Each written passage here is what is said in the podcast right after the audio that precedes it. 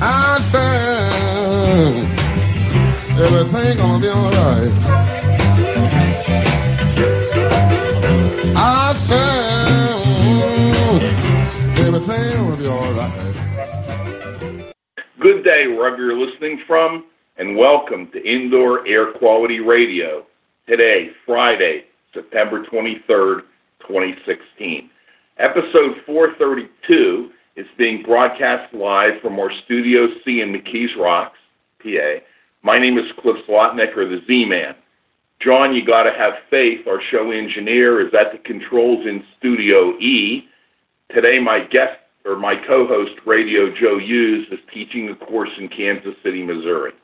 Today's segments include the IAQ Radio Trivia Question, an interview with today's guest, Jim Pemberton. Remember, I write and post a blog after each show. Check it out at our website, www.iaqradio.com. Now it's time to thank our marquee sponsors. Jon-Don Products, where restoration and abatement contractors shop. Visit them at their website, J-O-N-D-O-N dot com. That's jondon dot com. Cleanfax, the number one information source for cleaning and restoration professionals. Check them out at cleanfax with an X dot com. IAQ.net and Healthy Indoors Magazine, a free online digital magazine for industry professionals and consumers. Subscriptions are available at IAQ.net. And Particles Plus. They are engineers and manufacturers of feature rich particle counters, air quality monitoring instrumentation, and vacuum pump technology. ParticlesPlus.com. Count on us. Please be sure to thank our sponsors for their support of IAQ Radio when you inquire about their services and products. Remember, you can also download the show by going to our website, iaqradio.com, and following the link that says go to the show. The show is also available through iTunes. Don't forget, you can obtain your ABIH CM points, IICRC continuing education credits, or ACAC renewal credits by emailing Radio Joe and requesting the quiz Radio Joe's email is joe.hughes. Now for the IAQ Radio trivia question.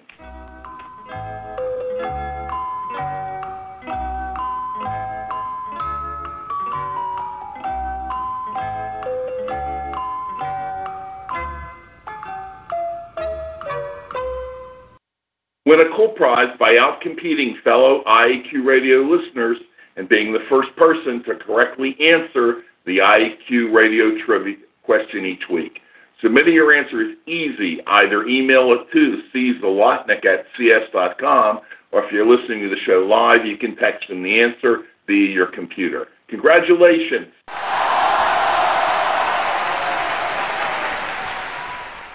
To Doug Conan, Aerotech Environmental in Dayton, Ohio for the first correct answer to last week's IAQ Radio Trivia question.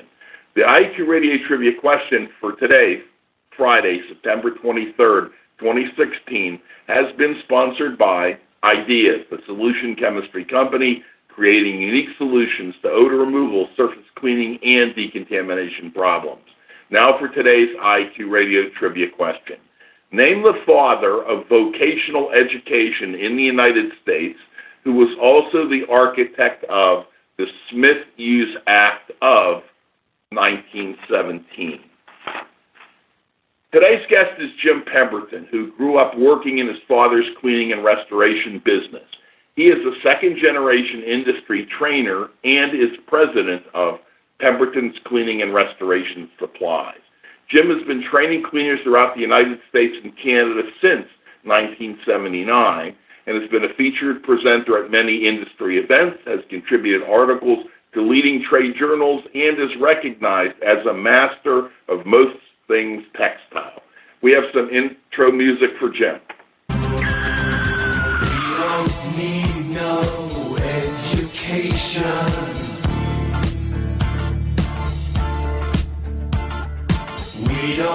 Need no thought control.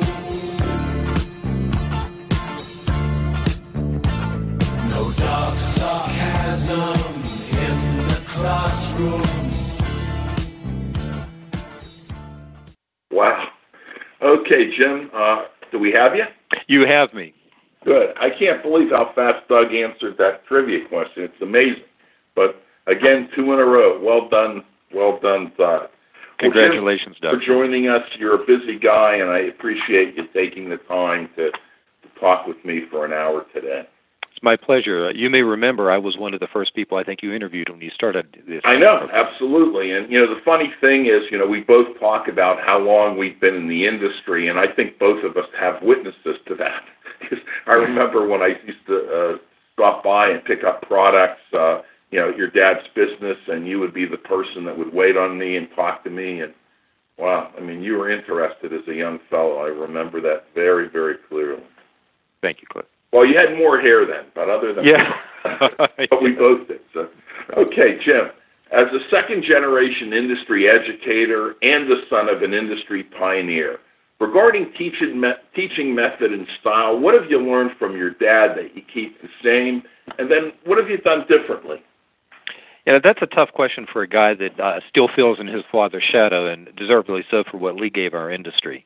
Uh, giving that some thought, I think the things that I'm, if anything, I'm more the same than he was uh, after a period of uh, trying to be more different. And, and to give that a, a clear answer, when Lee was teaching in the 70s and early 80s, he focused very much on the practical daily skills the cleaner needed and hands on application.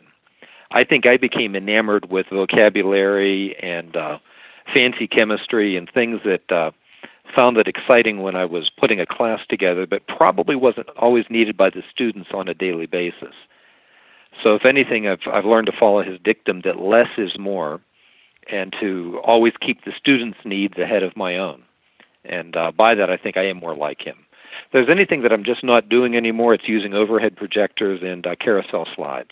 Right. Well, I mean, I remember the overheads, and you know, Yeah. we had PowerPoint, and you know, that goes way back. But I think one of the interesting things that, about your dad was that you know he had a, a very solid background as a dry cleaner, and you know he knew a lot about textiles, and that's uh, primarily what I remember him teaching me. I remember taking classes from him in you know upholstery cleaning, and carpet cleaning, and on location drapery cleaning, and I think that um, you know, the way he taught it was a practical way because people needed to learn how to do it. And, uh, you know, you came out of there and, you know, you kind of had the skills. And I think it is different than a lot of vocabulary, a lot of big words, uh, and a lot of chemistry. Um, you know, you grew up in a family business that provided both cleaning services and provided products to other restoration professionals. You have many years of experience. What changes have you observed in the industry's training model? You know, what's troubling is not many, other than the fact that uh, you know early trainers were using the overheads and the carousel slides. There's still, in my mind, too much of just a classroom rote memory type of training, and I don't think it was very good then, but it was the best we could do. But as you know, we've all learned as a society how people learn and how people absorb information and how they use it. I just think in a lot of ways we're still teaching a 20th century model to a 21st century audience, and that's disappointing. And I, I do think that there needs to be changes in that. Some individuals are doing, but as a rule, our education system is still two or three days of sitting in a classroom with just a little bit of hands-on or demonstration and people with the technical bent uh, and that have to do things with their hands in an on-the-job situation. I I just don't believe they learn well that way. Know, I think they may learn that well if what we were teaching was computer science or or something like that. Because I noticed more and more students, you know, would bring their uh, laptops and their tablets and, and stuff like that for for for taking notes, but uh, you're right. You know, we live in, you know, I think what we do very much is is really vocational training. You know, we're teaching people how to make a living. We're teaching people, you know, how to become a craftsman and, and learn the craft and learn the skills that, that, that are necessary. You know, in, in today's industry, the words certification are, are very important. Uh, what is the word certification mean to you, and what what does it mean to your students? To me, I've always thought it means that somebody else says that you are who you say you are, or that you can do what you say you can do. And whether how the students interpret that, I'm not sure. Some see it as a diploma, but in a way, that's even what a diploma says. It says that a third party has decided that you're qualified to do something. So that's what I believe uh, certification, as it's done, is defined as. And if if that definition is that you know these things that you were taught, and I, I don't want to be unnecessarily critical of what we're doing, if that means they're certified that they understand how the, this textile reacts with this chemical, if this odor reacts this way in a fire restoration uh, place, if uh, if the humidity is changed based on what you do. I mean, if it's certifying that you have that kind of technical knowledge, then that's accurate because you passed a test and you know that stuff. You know, I think what you said at the end is more in tune with the reality of it. You know, you know, you do take a test at the end, and I think what that card is, or that patch, or that certificate that's on the wall says that you passed the test on a given day. You know, you met the the standard, whatever it was. Uh, you know, whether you got a 99 or a 75, I think you know you passed the test. Uh, I don't think they actually give you a grade, you know, A, B, C, or anything like that either. It's I think it's more pass fail, and that really you passed it on that particular day. You know, you, uh, the instructor was able to cram all that information uh, into your head. You were able to, to study at night and keep it there. Then you were able to demonstrate at some point on an examination that you knew it. So I think you knew it then. You know, the question is, do you still know it now? You know, so many weeks or years later. Uh, I don't know. I don't know. You know, most of the training in the industry is done by the IICRC. I would say that you know, they probably do well over 90% of it. And, um, you know, the IICRC has a committee called Instructors and School Committee, and that committee uh, creates an examination. And that examination then drives the curriculum that goes into the course. Is this the way that you build your personal Jim Pemberton courses? or do you do something different? Oh, I've I've always been uncomfortable with a test driving a curriculum, and uh, and you know, in fairness, I don't. I, the IICRC didn't have a model to follow, and I think that they've done well with what what they do, as you said. But since I don't use a test per se in my training, and my training, by the way, isn't a Jim Pemberton training. To be fair, the Fabric Pro class is one that was developed by a lot of people who help me be better at what I do, uh, not the least of which is my father, but other people in our industry. But yes, I, I try to look at what the needs of the job is. You know, if this person in the field has to accomplish these things, these are the things that I'd like to teach in the course. One of the things that drove me away from the, type of structured training that we do is that people would complete a course and then call me on the following Monday with a question that was really basic to their job, but they didn't know, even though they could answer all the questions on the test. Or worse yet, they got in big trouble because they they they memorized information, but they didn't learn anything. If you understand how I mean that difference. And, no, and I, I understand exactly. And and what happens when when you have to teach to a test, and that is invariably what occurs. It's very hard to weigh one thing is more important to know than another because if you've got one to 200 questions to cover, you almost end up having to divide equally the amount of attention you give each one over a few days. But you know, there's some things that you really got to know versus some things that are nice to know. And when it comes down to to getting into a memory type of training, it's very hard to weigh one in its priority over the other. I think that causes some of the trouble. You know, you've been an outspoken critic about industry education, and what are the issues that bother you the most? Well, I think I already led into it a little bit, and that is people who could memorize facts but not learn how to do their job. And it's not that many of those facts aren't important, and I've seen people certainly grow as a, as a result of what they've learned or stay out of trouble. But in my mind, if somebody invests in sending an employee to a program uh, or go themselves, the costs far exceed just the tuition, travel cost and where you're staying and time away from your job or your family or your life. It's a lot of money to spend to have somebody leave that class and not necessarily know the basics or again weigh the importance of things. So my criticism is just that that the training does not always adequately prepare the person for what they need in the field based on a structure that is more like a, a standard classroom or university structure. We don't if, if we even send someone to public school, they don't sit for eight hours a day on one subject and learn that over two or three days. They get a half an hour to an hour of one subject over several weeks or a semester, uh, which enables you time to absorb and use that information. Well, we can't practically do that when we send somebody for two or three days. So it it just becomes a force feeding program that very little sticks, in my opinion.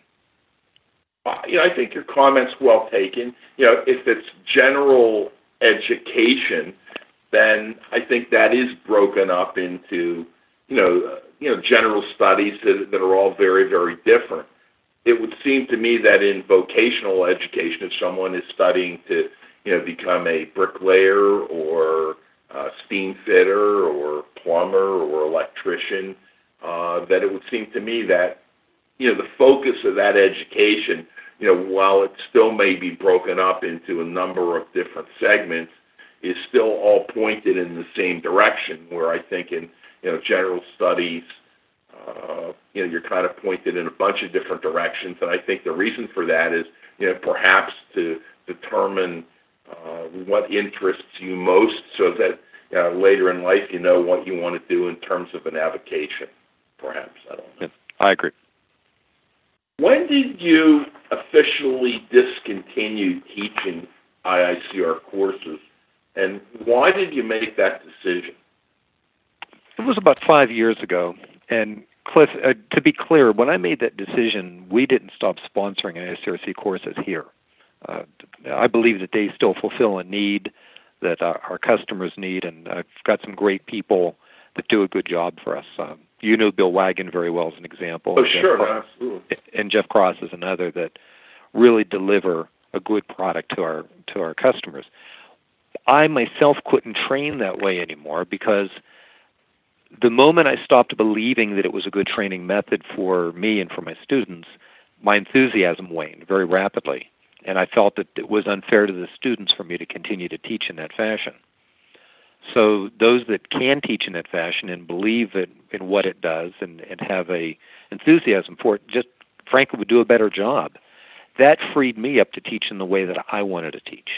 And that is a, a far more of a teamwork, hands-on type of training, and that was different than what the IICRC offers. You know, my experience, I think, was very, very similar to to yours.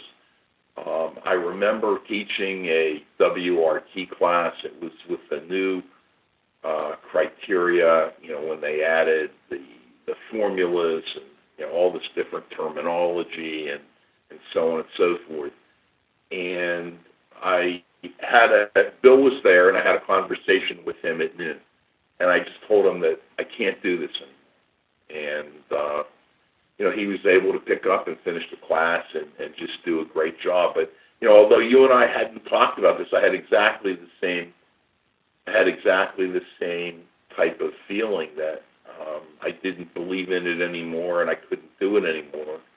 And uh, you know, I set the PowerPoint clicker down that day and uh, just never really picked it up again. Uh, you know, the IICRC supports the inclusion of more hands-on in courses. I think they're trying to you know make the courses better. Are these hands-on demonstrations realistic and effective, in your opinion? I think they help a lot, and a lot of this depends on how much time the instructor is given. Uh, the the problem that you have is with this confluence of again what has to be taught and how many hours in a day that the students can endure being in a classroom setting and the cost the students pay for the course. I mean, ideally, add a day to the course and add a day of hands on, even if it's spread through three days, would be great. But then you get to a higher pricing structure and you get to a certain amount of inconvenience that not everyone may want. But yes, the hands-on helps. What what bothers me is too many times hands-on becomes really the instructor's hands-on demonstration. It's very difficult to take people who've sat in a classroom for several hours and they certainly want to be out of their chair, but they tend to crowd away and not want to step forward.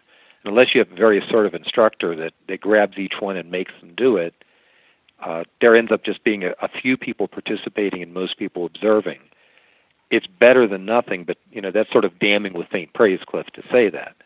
Uh, you, you certainly should have a situation that can offer more, and as long as the constraints exist that pressure the instructor, got to get this test question covered, and you've got to get that test question covered. Uh, he's under the gun, and I don't think it's altogether fair to him or the students, but it's what they're forced to do. So I, I just don't believe that that there's enough time in the given structure for them to have the amount of hands-on that are probably really necessary. But again, I do see that the instructors make every attempt within the constraints that they work under. You know, it, it seems to me that a lot of times, um, you know, because it's it's limited in, in terms of time, that you know there is probably a demonstration or several demonstrations of a specific piece of equipment or a you know, specific chemical uh, or a specific process, and that may or may not be uh, realistic in terms of what someone is going to encounter, um, you know, on a, on a project. And also, it, it seems, know, in my experience, that you're right in terms of spectator students. I find that a lot of them um, are uncomfortable doing a task in front of their peers. And you know, one of the interesting things that that we used to do in in training is as I would draft somebody, you know, just out of the audience, and you know, along with his participation, he then got to draft the next person. so, you know, what happened is, you know, so no one really knew who was going to be involved or wasn't. But I, I do find that a lot of times people would want to watch rather than do it. And I think that's okay. I think people can learn by doing. I think people can learn by seeing. Uh, I just think it's a lot more difficult to learn, you know, when you're just looking at a PowerPoint or a slide and someone, um, you know, is giving you the, you know, the background. And, you know, in, in turn, you know, you had mentioned Bill Wagon and, you know, there are a lot of projects that our company did that he was involved with. So he actually could speak with authority about, you know, what happened on that particular project. And I think one of the things in the industry is I find that a lot of people are teaching information that's really not their information. Uh, you know, it's an it's an, uh, an instructor who you know is adding more categories. I think as you know, some of the guys in the industry get older. You know, they they don't want the grief and aggravation of running a business. Um, you know, you can make an okay living. You know, being an instructor if you want to live out of a suitcase and uh, you know sleep in a hotel room every night. And, you know, some of these guys, it's it's crazy the number of nights they're away from home and um, you know on the road, and it takes its toll. It takes its toll. Yeah, I would never do that again. I you know I spent my period of time doing that. That I, I have such high admiration for the men and women who are doing this right now because I know the toll it takes. Yes. If I could add something that I, I wish I had said also in the answer regarding demonstration and spectator learning, mm-hmm.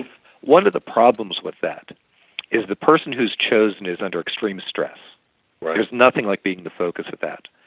And the rest of the people are passive and they can contribute and learn a little bit, but unless you have an extremely disciplinarian instructor, it's hard to really control that the spectators are paying attention. What happens when you can have more of a long term hands on training program? Then everybody's involved in the task and the stress level is a lot lower. And then with teamwork and, and so forth, instead of one particip- one demo tr- learning and a lot of spectators, everybody's doing it not only is everyone getting an opportunity, but frankly, that stress level, that feeling of being the target or the focus is gone. And I, I do believe that there's a better learning experience when you're in a more relaxed, safe place. Um, do you tell them that everyone's going to do it? Absolutely. Okay. Yeah, I make that clear. No, I think it's. I think, you know, it's almost like in the military. You know, it's like going through boot camp, and you know, everyone has to do everything. So, uh, I think it's a very valid, uh, very valid point. What about reciprocity between organizations? You know, uh, are you an advocate for a reciprocity in training between organizations? Yes, I am. I, I've never understood why that's not been done more in our industry, because uh, there is good training available. Uh, certainly, the validity of the training, and it, it seems to me that we are the only industry that doesn't allow it. I may be wrong, but I don't think so. And uh, I think that the, a broader base of experience and training actually enriches the learning experience, and you end up with a better person uh, excuse me, a better technician or, or a better trained person than you do if they all learning is just through one group. No, I I uh, I feel the same way. I think there should be reciprocity. I think there's a lot of duplication that's probably somewhat uh, unnecessary. But I think there's probably less duplication now because uh, the IICRC has a lot of the franchisors you know, teaching their ver- the franchisor's version of IICRC curriculum. So uh, I think that that's better. You know, your father is a visionary. I mean, you know, God bless him. I mean, it's amazing what he could do with the computer. it's amazing what he could do with uh, the internet and, and all this technology. I, I uh, it's really, really amazing and he's been an advocate for online education. What types of skills, you know, in your realm, do you think can effectively be taught online? I don't consider myself the expert at this as others may be, but in, in my experience, I think a lot of the science and vocabulary can be taught through you know, computer-based training. You anything that takes rote memorization, uh, anything that's working with definitions, standards, uh, the the um, the formulas and mathematics of drying, as an example. All of these things could be very easily done through CBT training. And what don't you think can be done? Uh, hands-on skills. Uh, you know how you hold a tool, uh, ergonomics. Uh, and by the way, going back to the computer-based training, certainly safety. Uh, but go, going back to quote hands-on, donning and doffing uh, protective gear, uh, usage of, uh, of products, uh, mixtures, uh, th- things being done in a sequence. All of those things re- require doing it yourself, having that experience. You know, you, you're not going to learn how to hammer a nail or clean a spot through computer-based training. I agree. Is there anything about the status quo of industry training we should mention before we begin to discuss recommendations for improving it? I've, I've probably spoken to the status quo, and I, I don't mean for my diplomacy to lessen my feelings about the matter. I, I think the model needs vast improvement than what it is. My diplomatic comments are only because I do admire the individuals that are doing the things they're doing, and I think they're doing the best they can.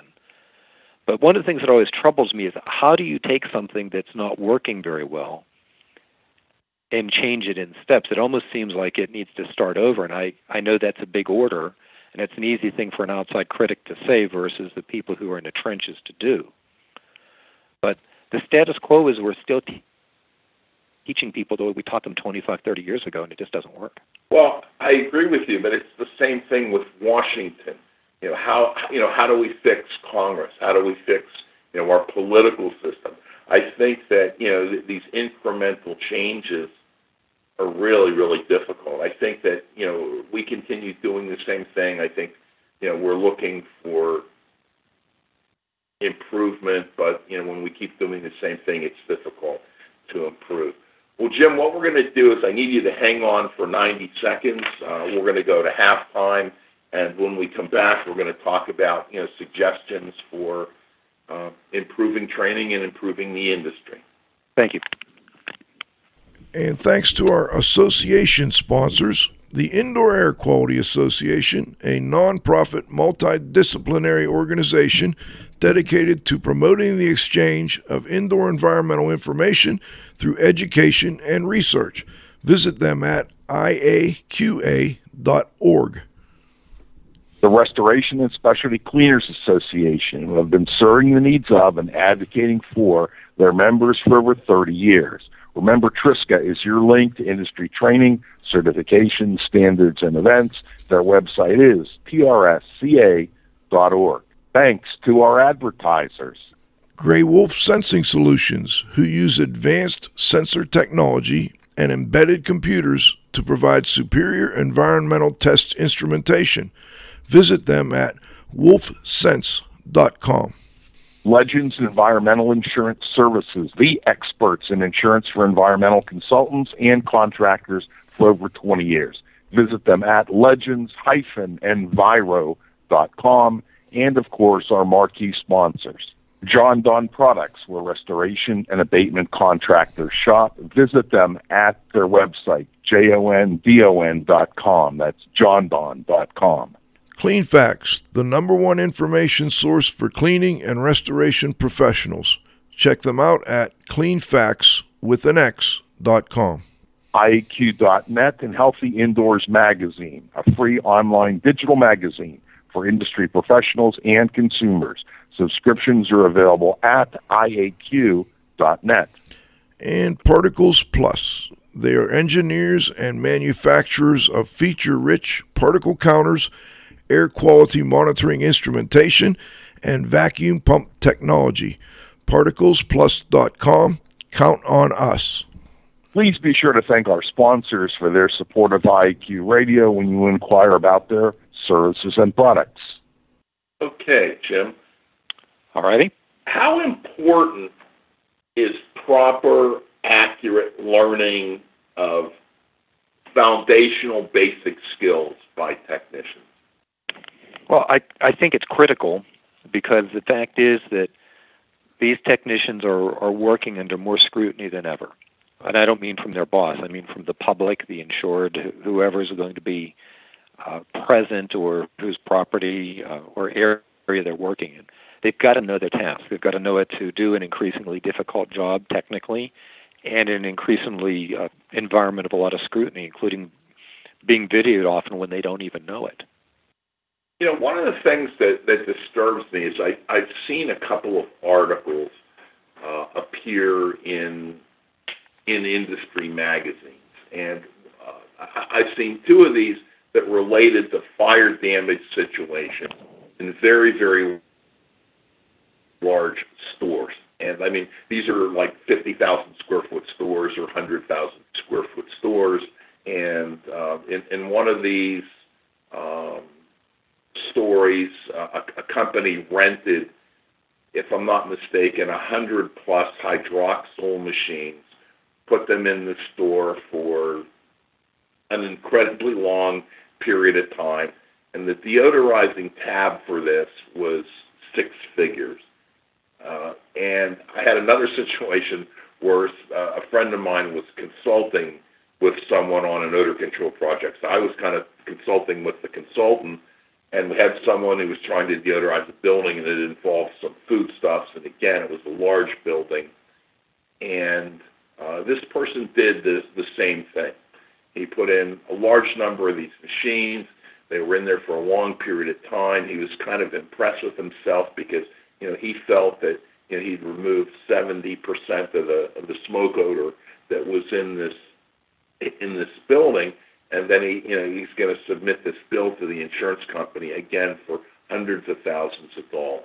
You know, there was another situation, a, a drying situation. I think it was a J.C. Penney store, and you know, large loss uh, and the company who did the drying and has screwed up a lot of the inventory, you know, they're being sued for something like six and a half million dollars, you know, for damage they caused. And I look at all these situations and I see a failure of the people in charge to understand the fundamentals of what they're doing. You know, whether it's odor removal, whether it's structural drying, and you know, these people passed the test and they all knew the terminology and they could kind of quote a chapter and verse. They either don't have the practical skill or they don't have, you know, the necessary knowledge or common sense. And I don't know whether you see this stuff happen. I do. I, I used to call it passing the test and failing the course. Right. And that's just what you're speaking to. Unfortunately, common sense is an oxymoron, and I don't know that we'll ever teach that. Uh, that that's a hiring practice issue, I guess, or maybe a life skills practice. But while those are on a very large scale, I do see on an all too frequent basis just what I'd said earlier, that is someone that completes and passes a complicated uh, course and goes out and, and fails at the most fundamental level of the job. And that still goes back to what was the learning process, what was the learning environment, uh, and how was that information weighted in importance to what the person learned.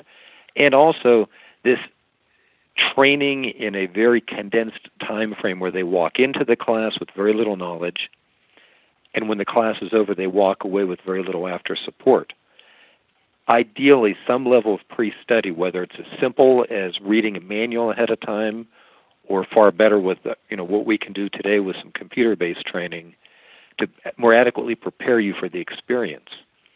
Because you know that's what every instructor and Cliff, you remember what it feel like that you get a course where you have 20-year veterans and someone that was a carpenter last week and told they're a water damage restoration technician this week.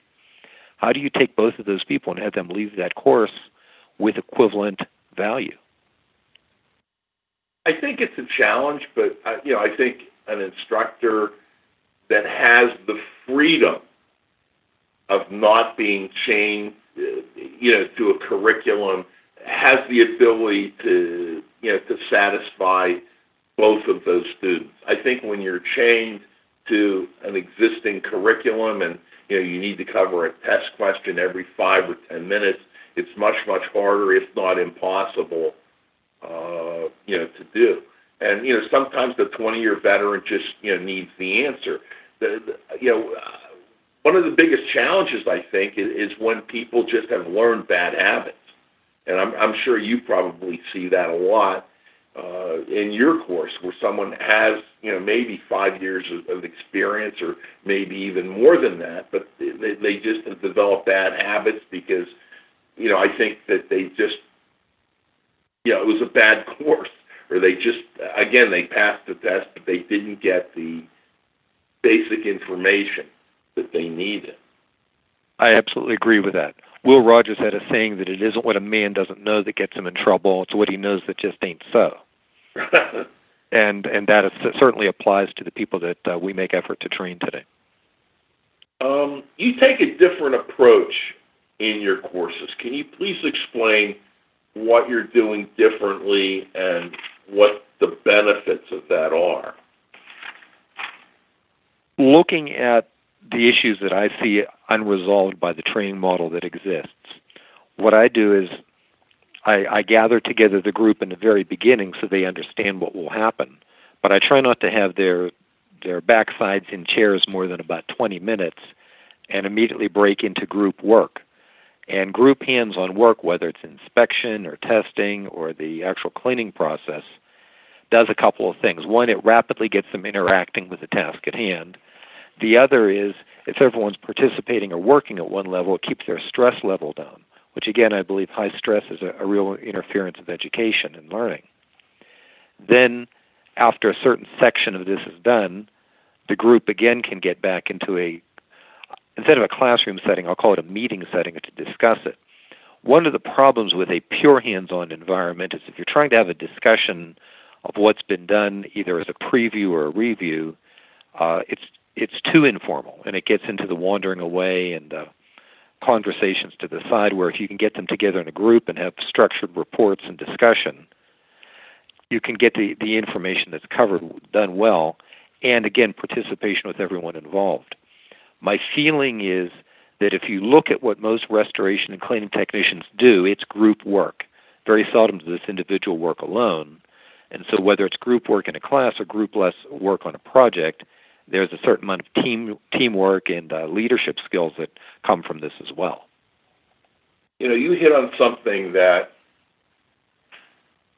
um, I I agree with is that there it, there is a lot of teamwork that's done, and, and this is small team leadership.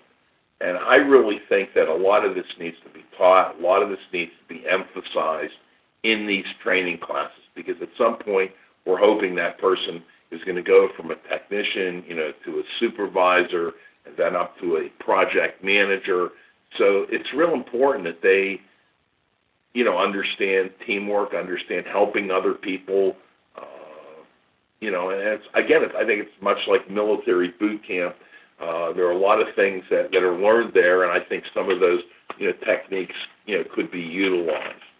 Um, you know, in my experience, textile cleaning is most often taught in a distributor's training room or perhaps in a meeting room at a hotel.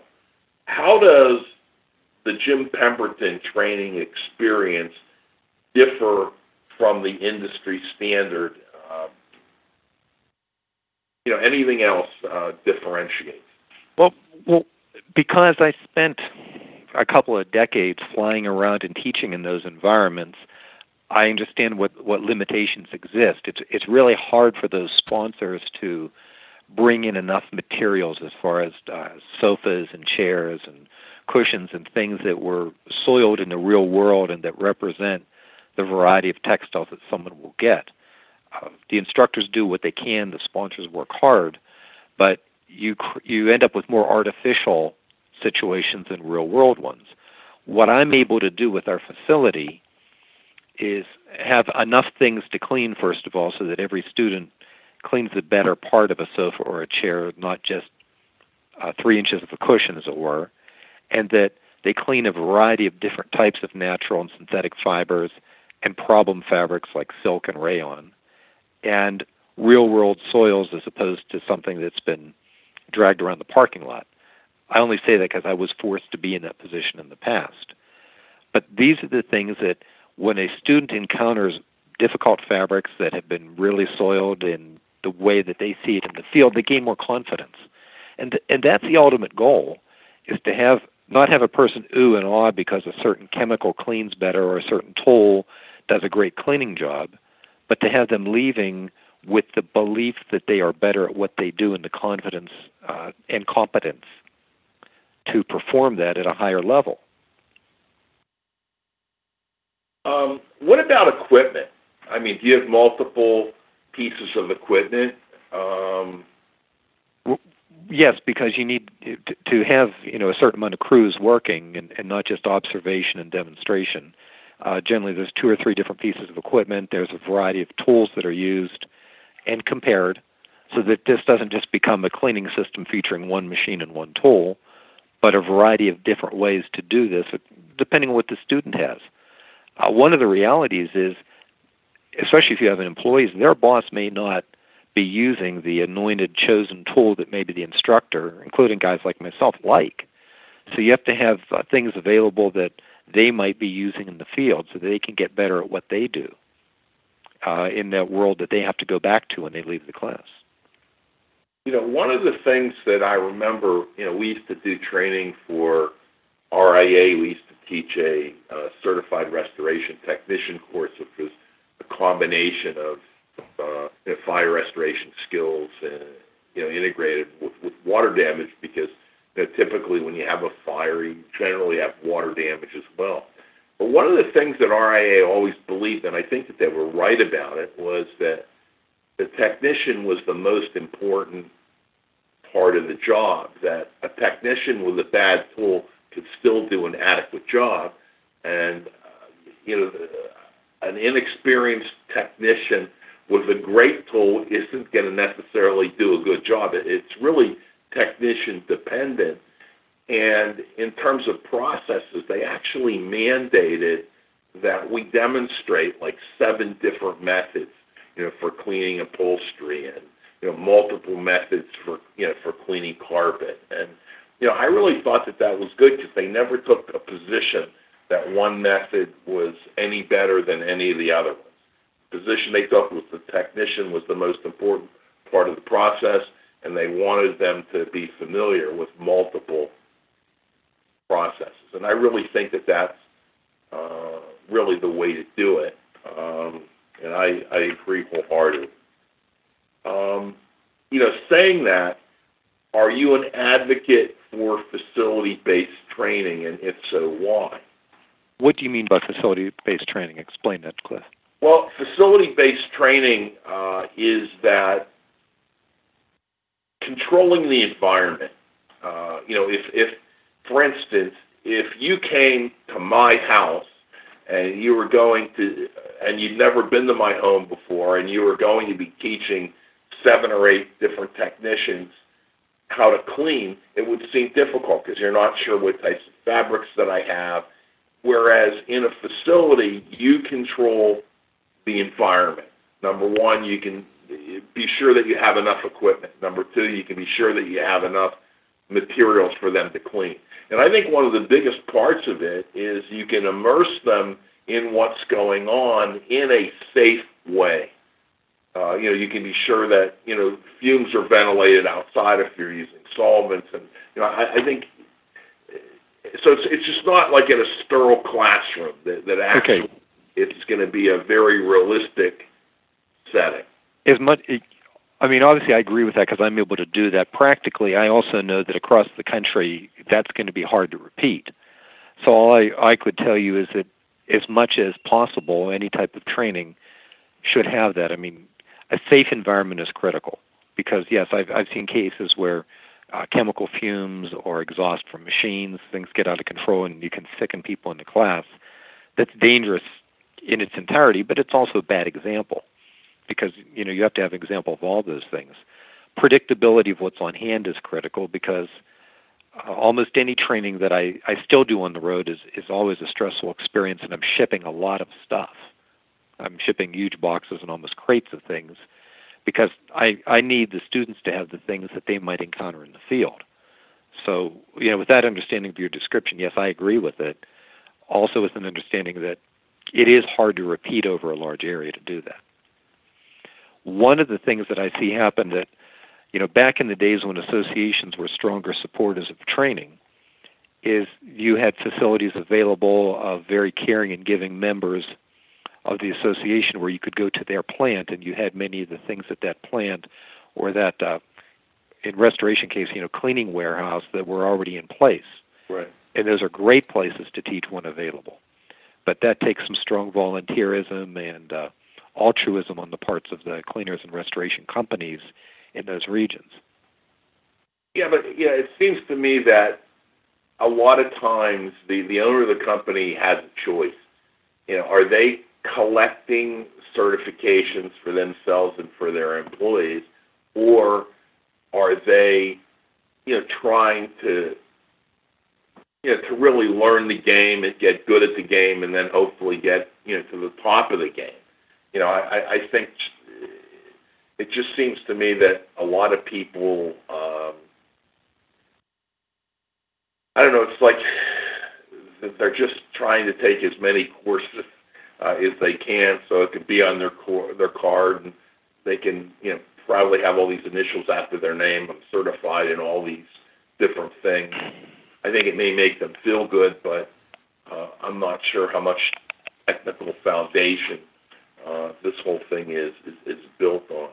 Cliff, I, I've got to tell you, just yesterday, I completed a course that had to, do more with building and marketing business, but uh, the presenter shared information that essentially said psychologically, in, this is in marketing, but this applies just to what you said.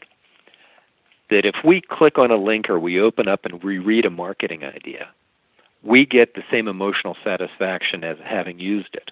And so what happens, and I think you've seen this happen in cleaning companies that will attend a marketing program or engage in some sort of new idea and they never implement it. And that's because they already got the subconscious satisfaction by reading it or participating in the class. And I think that this is done with what you just said about collecting certifications.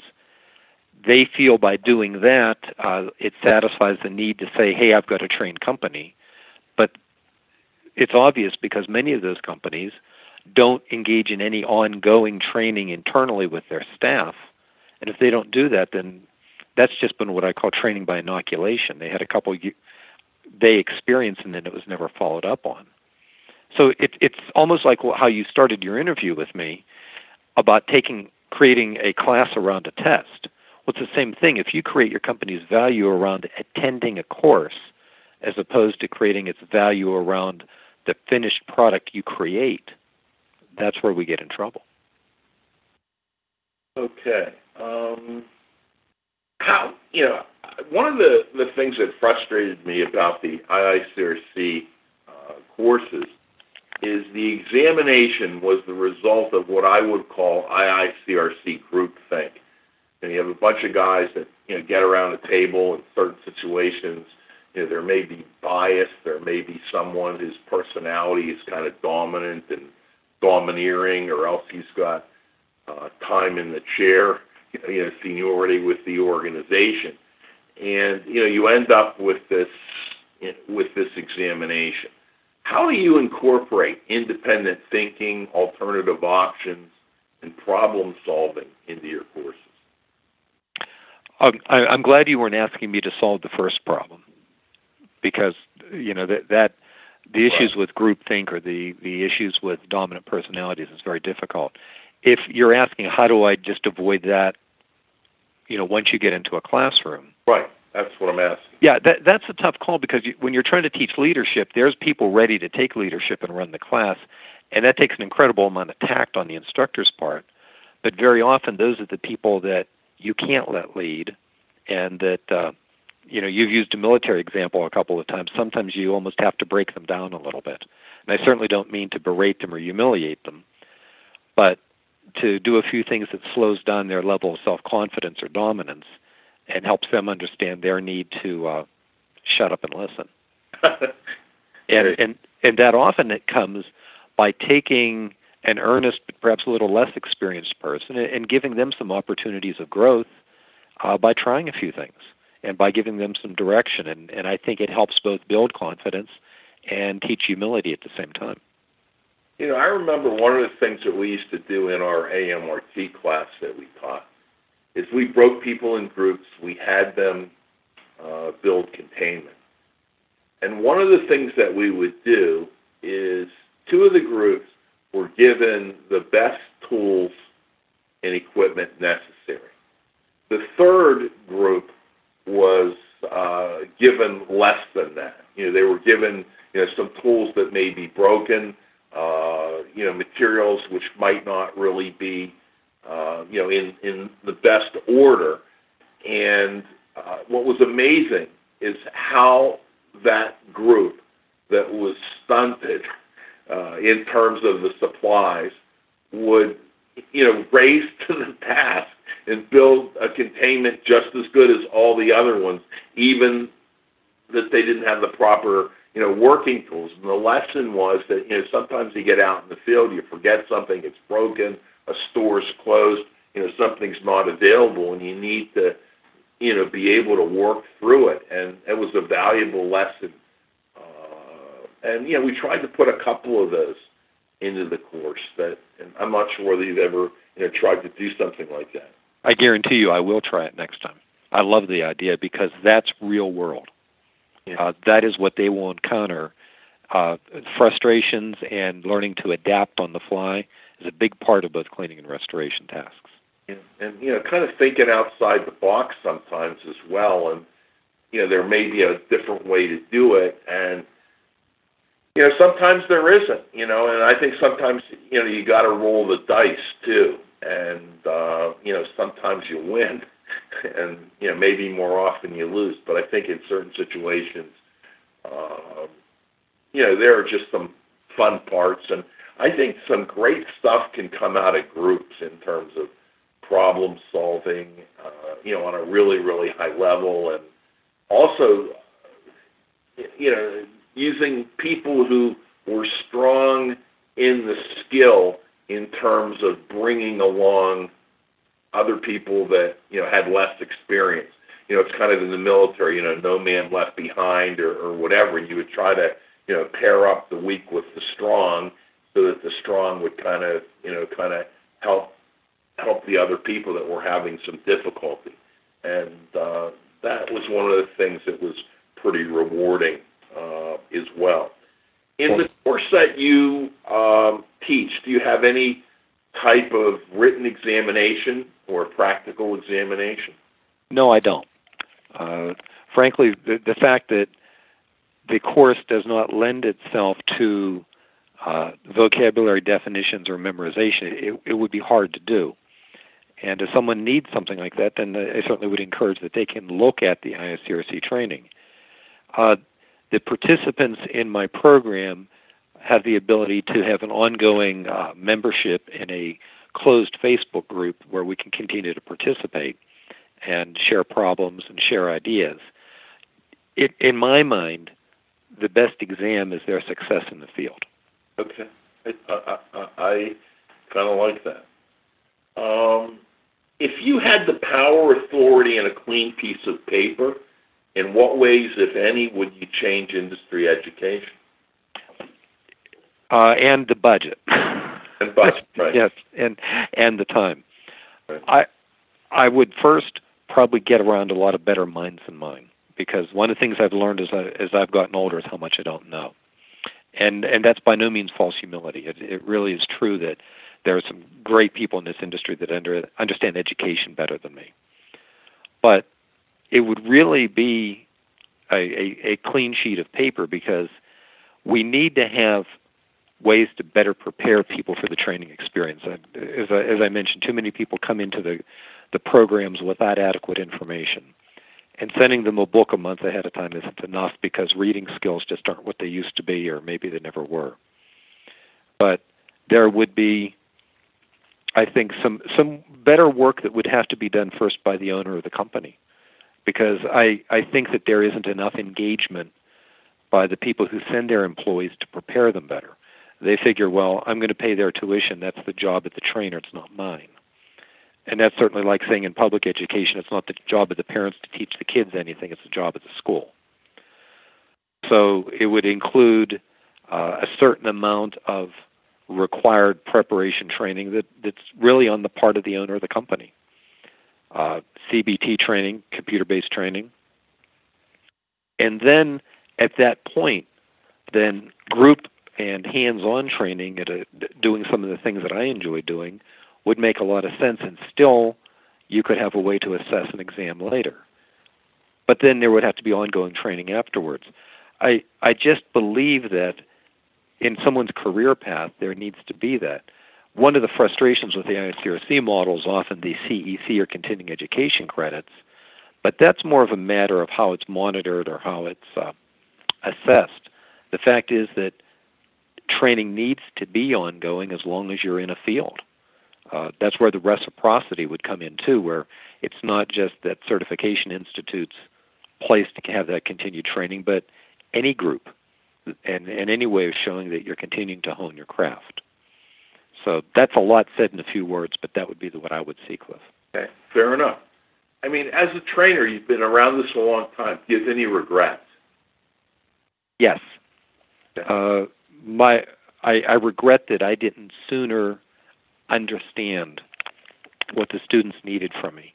I, I spent too much of my life believing that the model we had, that is, of the classroom uh, death by PowerPoint uh, lectures, were training these people adequately. And I did the best I could, I guess, with that circumstance. But in my, I should have listened to my heart that said I wasn't doing as good as these people deserved sooner. So I, I would say that's my biggest regret is that I, I didn't see this sooner. I, I have to give credit to Lisa Wagner, who uh, is a trainer in, in rug cleaning. Mhm. She's the one that uh, really helped open my eyes to this and encouraged me to look at this in a way when I saw how she does group training. Uh, she's a pioneer in this industry and, and a person I highly regard, and I owe a lot to for helping me see a better way to do this. But that, yeah, that's the regret, Cliff. As an industry trainer, what accomplishments are you most proud of? I I think seeing the growth in the people that I've been associated with as students, uh, hearing later and and seeing the things they've done with their lives, seeing uh, people who've either enjoyed their their career in cleaning and restoration, or if they were the owner of the business, just seeing the rewards they've had. And if any interaction they had with me in training or if anything they learned helped them get that, that's the thing I feel best about. I don't know that it's a pride, but certainly it's a great satisfaction to seeing people have better lives from what they learned. You know, before I give you the last word, we have one text question, and uh, what the question is is technicians certainly need technical training. What other business skills, if any, do you recommend business owners train their technicians in? My guess is the question probably doesn't mean maybe business schools, but non non cleaning skills. Right. Because I, I I don't know that we want our technicians to be knowing how to run our business. But yes, uh, communication is is the biggest part of it. The it's easy to say that a, a technician, a person that is performing a cleaning and restoration task, needs to be able to communicate. But you know, that's taking a person and asking them to do what's hard for them. People with strong technical skills rarely are good communicators. They tend to be quiet, uh, task driven people. And to ask them to be diplomats and sometimes salespeople is like trying to get a right handed person to write left handed. And yet, communication skills do need to be taught. Uh, so we could also call those customer service skills. Uh, at a risk sales skills, though, I, I think that in restoration that's not as, as important as in cleaning. So let's just say overall, uh, customer service, communication, uh, the diplomacy that comes with it, they definitely need. Uh, some organizational skills, uh, as we said earlier, teamwork, team building, uh, lower management skills, as in, you know, how to how to be a project manager. All all of those things certainly can be non-technical, and they're very important to the people we're trying to serve. Good answer. Well, Jim, we spent probably a little over an hour together. Um, is there anything that we always like to give you know our guests the last word? Is there anything that you would like to add? Any questions that I didn't cover? Uh, Cliff, you you really gave me the opportunity to share a lot of things that are in my heart, and and I would thank you for that. If there's anything that I would encourage the listeners to do, look at your company first and what its needs are and what your goals are, and determine what training you need or your staff needs based on where you're trying to go. Just as we're asking the training bodies to develop their training based on a curricula or a need of the students not the test, please look at your own training needs as what goals are you trying to reach? What things will make your company more productive, more profitable, and a more rewarding place for your employees to work in or for you to own as a business? When you determine that, then you'll find the training that's right for you. Well, Jim, um, this is going this is recorded. Uh, these are archived. How could listeners get in touch with you? Could you give your email address and, and your phone number and the name of the business, please? Yes, our our company is uh, Pemberton's Cleaning and Restoration Supplies, also known as Pemberton's Interlink Supplies. Uh, we can be reached at 800 342 2297. My personal extension is 107. Our website is www.pembertons uh, with an S.com. And uh, anyone that wants to friend me on Facebook just can just look up Jim Pemberton. And our Facebook uh, is all, also Pemberton's Interlink Supplies.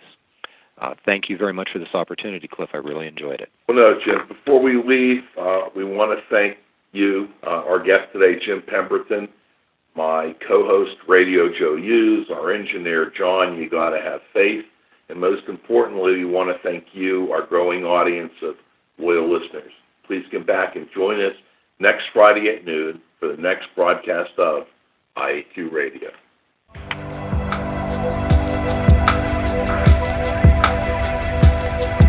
This has been another IAQ radio production.